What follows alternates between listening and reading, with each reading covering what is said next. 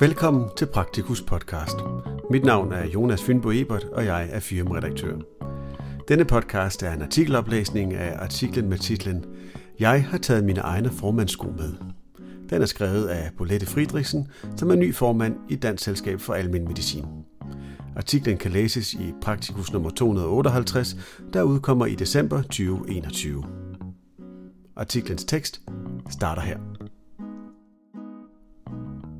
Når man overtager en formandspost fra en så stor faglig og retorisk kapacitet som Anders Beik, så kan man godt spekulere på, om man må kan fylde de sko ud, som forgængeren lod stå tilbage. Efter en del diskussion med mig selv, er jeg så kommet frem til, at jeg hverken kan eller vil forsøge på det. Så jeg medbringer mit eget fodtøj, og så må det vel gå på en eller anden måde.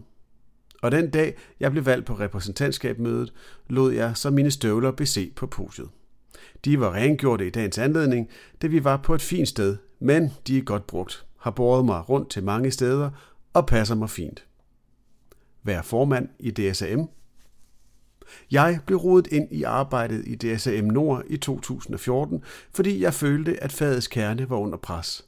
Det var efter konflikten, vedtagelsen af sundhedsloven, Captio PLO, som var en trumlen hen over vores faglighed, og der var en tankegang og en retorik i det politisk-administrative system om, at vi skal styres og struktureres af andre, hvis kvaliteten skal sikres, fordi hvis noget ikke er dokumenteret, så er det ikke sket. Det var skræmmende, og det var sørgeligt, og der var ingen anerkendelse af konsultationsprocessens værdi, af konsultationsrummets ukrænkelighed eller af, at effektive konsultationer fordrer, at vi virkelig lytter og er i dialog med patienten. Ikke at vi får sat en hel masse flueben ind i en tjekliste. I DSM Nord har jeg haft et dejligt parløb med Janne Christensen og de andre i vores regionale bestyrelse.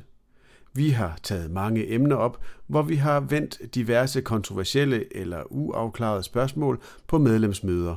Og Janni har lært mig, at møder ikke er så farlige, og dilemmaer er værd at drøfte kollegialt og åbent.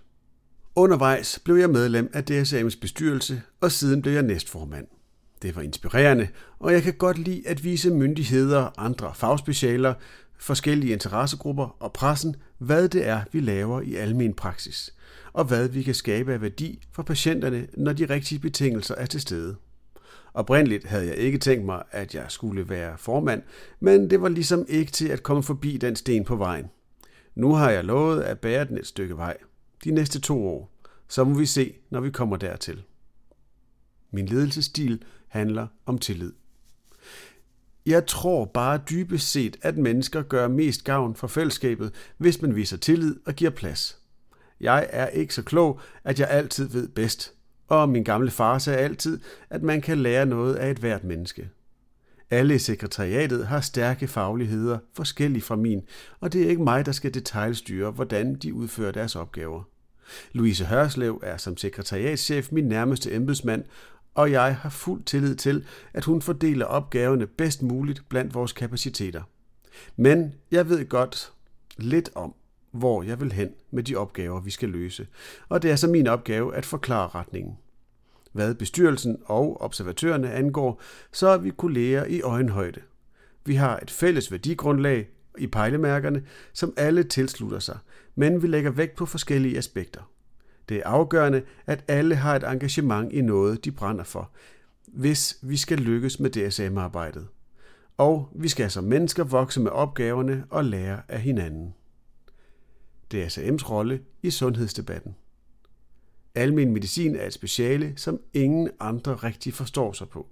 Jeg tror simpelthen, man skal stå i det ansvar selv med den magiske stol i konsultationsrummet, som får folk til at åbne sig og fortælle om de mest utrolige ting til lægen, hvis man skal kunne forstå det.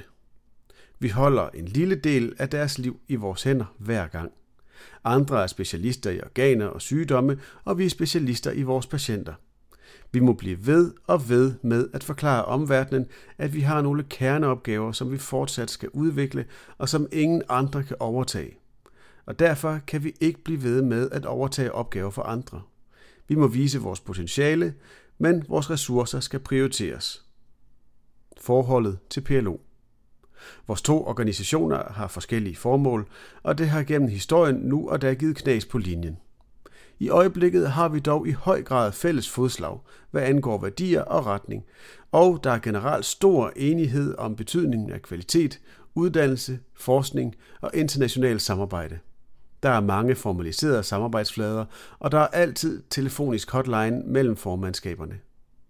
DSM kan undersøge og vise, hvad der giver faglig mening og hvad der kan lade sig gøre med de gældende ressourcer, men DSM kan ikke forpligte medlemmerne eller forhandle en pris. Det kan kun PLO. DSM har til gengæld en større frihed til at udfolde og udforske faget, da vi kun er finansieret af medlemmernes kontingent og ikke er bundet af aftaler i et forhandlingslokale. Vi har konsulenter med stærke lægefagligheder ansat i sekretariatet, og vi har et stort netværk af udpegede praktiserende læger i alverdens tværsektorielle arbejdsgrupper. Hvad brænder jeg særligt for? Jeg har arbejdet med mange sager gennem disse år. Jeg holder meget af at tilegne mig ny lægefaglig viden og forståelse og at træne brugen af den, både personligt og på vegne af faget, så fagfælderne også bliver dygtigere. Men mødet og dialogen med andre mennesker er helt central for mig. Vi skal have en god dialog på alle områder. Vi skal have god kommunikation med vores sygehuskolleger, så vi kan understøtte og supplere hinanden i patientarbejdet. Men der skal være et entydigt lægeligt behandlingsansvar.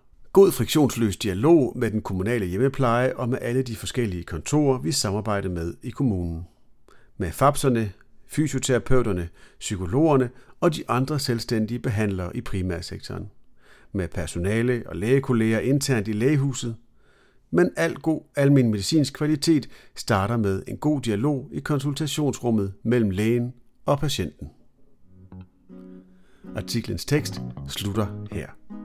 Artiklen kan som nævnt læses i Praktikus nummer 258, der udkommer i december 2021.